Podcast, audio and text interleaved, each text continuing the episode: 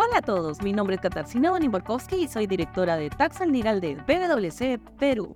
Hola a todos, mi nombre es Gabriela Aro, directora de Tax Legal de PwC Perú.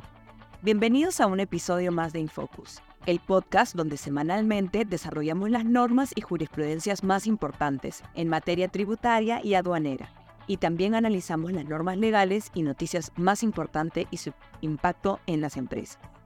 Hola Kitty. Hola Gaby, ¿cómo estás? Kitty, esta semana no tenemos para comentar normas nuevas que hayan salido en la materia. ¿Tú querías contar algunas novedades tributarias? Sí, bueno, ha salido una resolución del Tribunal Fiscal, que es un precedente de observancia obligatoria, que lo que dice es que las notificaciones electrónicas no necesitan llevar firma del funcionario eh, de la SUNAT eh, para que sean válidas. ¿No? De esta manera se convalida la posición de la Administración Tributaria en el sentido de que eh, no es necesario que estas notificaciones electrónicas tengan firma de funcionario. Es importante tener en cuenta que contra esta jurisprudencia se puede interponer recurso ante el Poder Judicial, es decir, el contribuyente. Te cuento un poquito el contexto. Este es un contribuyente que decía que, eh, o dice que su notificación, que él no recibió la notificación de una resolución de determinación y es por eso que reclama en un plazo extemporáneo. No lo había, o había recibido un documento, pero no estaba firmado por la administración tributaria o ni siquiera lo había recibido. No, él dice, el contribuyente dice que le llega la notificación de la SUNAT que no estaba firmada, pues, pues como en efecto no viene firmada por funcionario de la SUNAT, y esta notificación refería a una resolución de determinación en la que que él tenía el derecho pues de reclamar dentro del plazo de los 20 días hábiles sin pagar. Como él no, eh, él considera que no tiene firma la resolución, él considera que la notificación no es válida y al considerar que no es válida, considera que su recurso de reclamación es, eh, está interpuesto dentro del plazo. Entonces, la administración tributaria lo declara inadmisible y él empieza todo el proceso para que se declare la nulidad ¿no? de la notificación. De esta manera, el Tribunal Fiscal lo que está señalando es que esa notificación era válida y por ende, al ser válida, su recurso de reclamación eh, fue interpuesto de manera extemporánea y por ende confirma lo que dice la Administración Tributaria. Es ese contexto en el cual se da esta jurisprudencia opcional obligatoria, pero el criterio que se establece es el que te comentaba.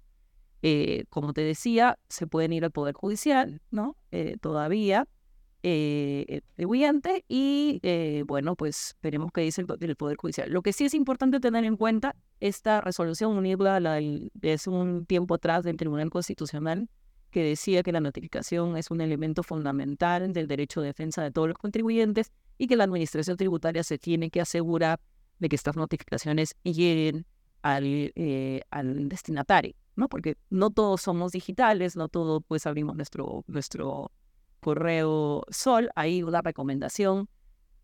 Hay que estar chequeando nuestro correo Sol siempre, ¿no? Eh, hay que eh, generar al uso, evitar las casillas. Eh, hasta hay una posibilidad, ¿no? De asociarlo a tu correo electrónico personal. Recuérdate, recuerda que estas notificaciones están protegidas por el la Ley de Protección de Datos y también por el secreto tributario, ¿no? De nuestra Constitución y el y por tanto no te lo pueden mandar a tu correo personal. Por eso tienes que abrir tu eh, Sol, pero tienes la posibilidad de que te llegue una notificación en la que te indiquen, oye, por si acaso te ha llegado una notificación, revisa tu Sol. A veces no funciona, me ha ocurrido en algunos casos, pero en general de los casos debería funcionar, pero sin perjuicio de eso hay que revisar siempre nuestro clave Sol.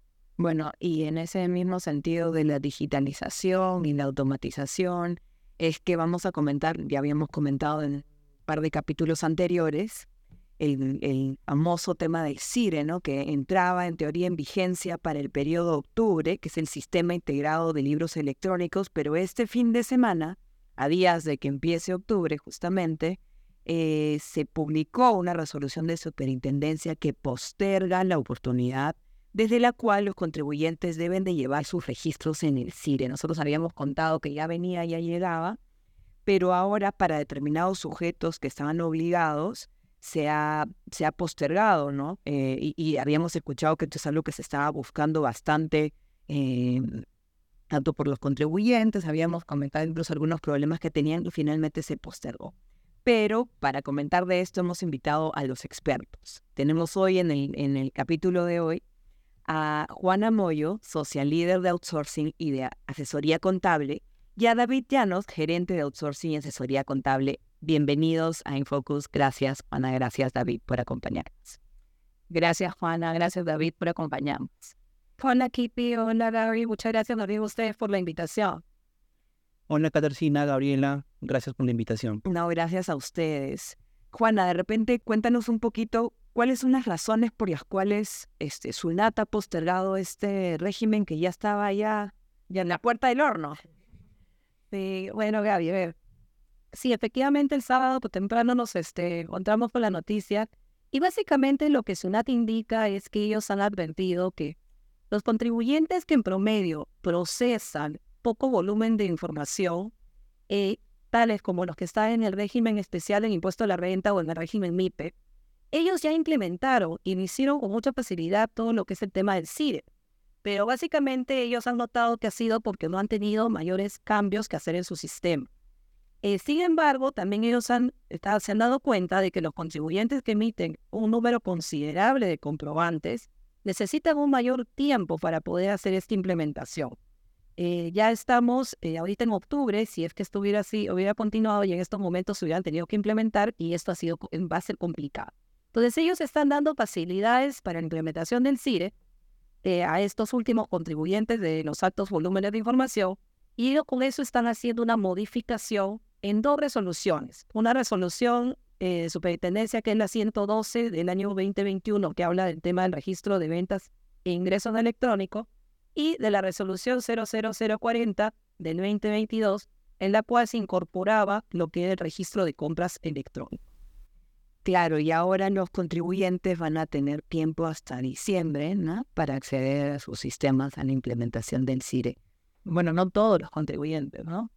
David, ¿y cuáles son estas modificaciones en, en el marco de la, de la prórroga? Eh, efectivamente, esta, esta modificación considera postergar del periodo de octubre del 2023 a enero del 2024 la oportunidad a partir de la cual deben llevar el registro de ventas e ingresos electrónicos y el registro de compras a través del CIRE, los sujetos que se encuentran obligados a llevar en dichos registros. Pero esta postergación solamente es aplicable para los contribuyentes que se encuentran comprendidos en el régimen especial de renta o en el régimen MIPE tributario, ¿no? creado por las resoluciones que ya han sido normadas para estos dos regímenes. Claro, no aplica para esos contribuyentes.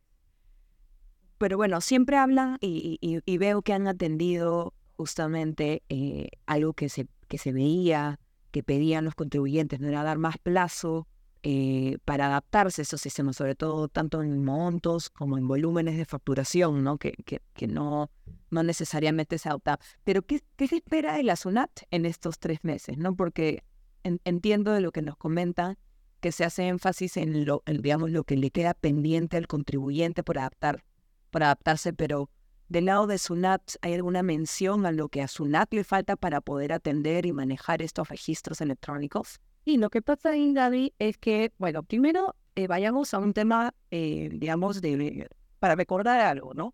Eh, SUNAT inició todo este tema del plan de gobierno digital ya hace unos años, porque ellos lo que están buscando en el fondo es manejar la información de los contribuyentes de una forma, pues, automática, ¿no? Entonces, ellos crearon dentro de este, este plan de gobierno, tenían cuatro pilares de actuación y uno de ellos era este modelo integral de gestión electrónica. Entonces, ¿esto qué cosa lo que busca este proyecto? El proyecto realmente lo que busca es cambiar todo lo que era este mundo físico, en donde todos teníamos papeles y papeles, a un mundo electrónico, en donde tanto las etapas de documentar, registrar y finalmente el cálculo de la declaración del IGB eh, sea realmente mediante un flujo de información que ya venga totalmente lleno, hecho, al cual SUNAT puede tener acceso en forma directa. Y esto obviamente se basa sobre este eh, inicio que fue con los comprobantes electrónicos. ¿no? En este momento ya SUNAT va a tener toda la información de nosotros como empresa dentro de su plataforma y con eso ellos van a poder ya tener nuestra información, pues, digamos, en línea. Y de esa manera ya se ha iniciado ya desde hace un tiempo también lo que le llamamos las fiscalizaciones electrónicas, que han sido normalmente eh, bien específicas, ¿no? Ahora ya con toda la información, ya su fiscalización electrónica puede ser muchísimo más amplia. Y este tema de los libros electrónicos también que ha sufrido cambios en el tiempo, porque venimos con normas desde el año 2010 que han ido incluyendo incluyendo a nuevos contribuyentes. Ya en este momento, cuando estemos ya todos en esa plataforma, entonces definitivamente toda la información pues, va a estar totalmente integrada. ¿no? Nosotros actualmente tenemos, eh, y luego tal vez David nos puede explicar un poquito, tenemos varias empresas que nos piden esta asesoría para todo lo que es el cálculo de los libros y la edición de los libros, porque hay una limitante en los sistemas contables. Todavía no existe un sistema en donde tú puedas pues, apretar un botón y que rápidamente salgan los libros, porque cada libro tiene una estructura diferente y considera campos diferentes. Los sistemas contables desde sus inicios no han estado preparados para eso. Entonces, tal vez ahí, como te digo, eh, en esta conversación, David nos puede contar un poquito sobre aquellos ejemplos de estas diferencias que existen o estas adecuaciones que el contribuyente tiene que hacer para poder cumplir con estos requisitos que tiene la SUNAT. De acuerdo, Juanita. Sí, efectivamente, de acuerdo al modelo, pues que la Administración Tributaria integra y concatena este flujo de toda la información a través del comprobante electrónico como documento fuente para que la Administración Tributaria en esta plataforma CIRE nos haga la propuesta y en función a eso, pues el reto de hacer la conciliación. Lo que tenemos que tener en cuenta es que la Administración Tributaria ya en años anteriores como que nos ha estado preparando para este cambio, ¿no? De hecho, hemos tenido ciertos retos o acciones por parte de la Administración Tributaria que necesariamente han impactado en los sistemas y en los módulos contables y en la manera como uno emite los comprobantes electrónicos. Recordemos que en el 2019 tenemos la obligatoriedad de emitir estos comprobantes electrónicos a través de un OCE para determinados contribuyentes que son los PRICOS, por decir. También hemos tenido el cambio de estructuras en los comprobantes electrónicos, básicamente para los comprobantes pues que iban a ser sujetos al factoring. Entonces ahí tuvimos el reto de incorporar datos adicionales que no estaban inicialmente contemplados en las estructuras de los comprobantes electrónicos, como es eh, la forma de pago, si el comprobante es al contado o al crédito, la fecha de vencimiento y ese tipo de, datos ¿no? que inicialmente no estaban considerados. De ahí tuvimos eh, la designación de, emisores electrónicos. Recordemos que en junio del 2022 fue el último grupo que ya estaban incorporados a emitir de manera electrónica, que son básicamente los contribuyentes con ingresos menores a 23 UITs. También eh, hace, el año pasado tuvimos el tema de la reducción del plazo de envío de los comprobantes de pago electrónicos. Finalmente quedó con el plazo de las facturas, notas de débito, notas de crédito, hasta un plazo máximo de cuatro días calendarios contados desde la fecha de emisión del comprobante, ¿no? Y recordemos también que desde diciembre del 2021 tenemos en uso el tema de la plataforma de conformidad, ¿no? Para aquellos comprobantes que son justamente sujetos a Factory para que el contribuyente de manera activa haga la aceptación o el rechazo de ese tipo de comprobantes. Entonces, sí, podemos ver, la Administración Tributaria ha hecho una serie de cambios, de acciones relacionadas al comprobante electrónico y estos han significado un reto para los contribuyentes para que justamente hagamos todas esas parametrizaciones en los sistemas contables y en el sistema de emisión electrónica. Entonces, si el contribuyente no ha tenido una buena experiencia o no ha realizado esas parametrizaciones de acuerdo a lo que nos indica la Administración Tributaria, es casi seguro que hoy en día, que ya estamos en la plataforma CIRE, esa propuesta no va a diferir significativamente con lo que tenemos registrado como compañía, ¿no? Entonces, yo creería que es una oportunidad estos tres meses que nos quedan para justamente revisar esas parametrizaciones que hemos hecho este, por todos estos cambios que la Administración Tributaria en años anteriores nos puso como reto, ¿no? Y hay una, una cosa importante también es el tema, justo dentro de lo que está hablando David, es la parte de la importancia de la famosa conciliación, ¿no? Porque si tú tienes una propuesta de SUNAT y tus sistemas no han estado adecuados eh, de forma de, o sea, de forma correcta, entonces esta conciliación obviamente para los departamentos contables va a ser una cosa importantísima, porque si tú tienes que te mantener eh, diferencias entre lo que te está proponiendo la SUNAT y lo que tú estás mandando, entonces siempre vas a tener que tener esos registros bien controlados, porque se te puede en algún momento eh, distorsionar esa información y puedes llegar a tener alguna contingencia futura, ¿no? Muy, muy interesante, ¿no? Y yo siempre sostengo que la SUNAT pronto va a saber más de nosotros que nosotros mismos, ¿no?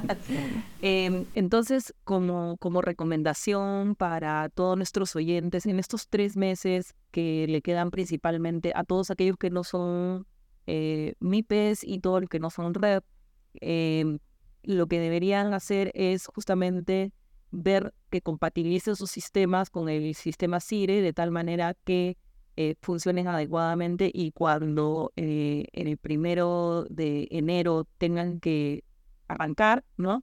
No existan pues eh, divergencias o incompatibilidades, ¿no? Porque igual se esperarían diferencias, ¿no? Pero la idea o sea, sería que estemos más o menos, ¿no? Alineados, porque tampoco es la idea, y, entiendo que Sonat va a preguntar si es que simplemente todos los meses pasamos a reemplazar lo que me genera la Sonat, ¿no? Deberías, deberíamos apuntar a que vaya conciliándose y que las diferencias sean menores. Es por todo lo que pueda ser automatizado, pago de, la detracción, pago de la duda, todo lo que pueda debería ir uno de repente, claro, habíamos conversado de repente el tema de los no domiciliados, esto es algo que por ahora se mantendrá afuera, ¿no?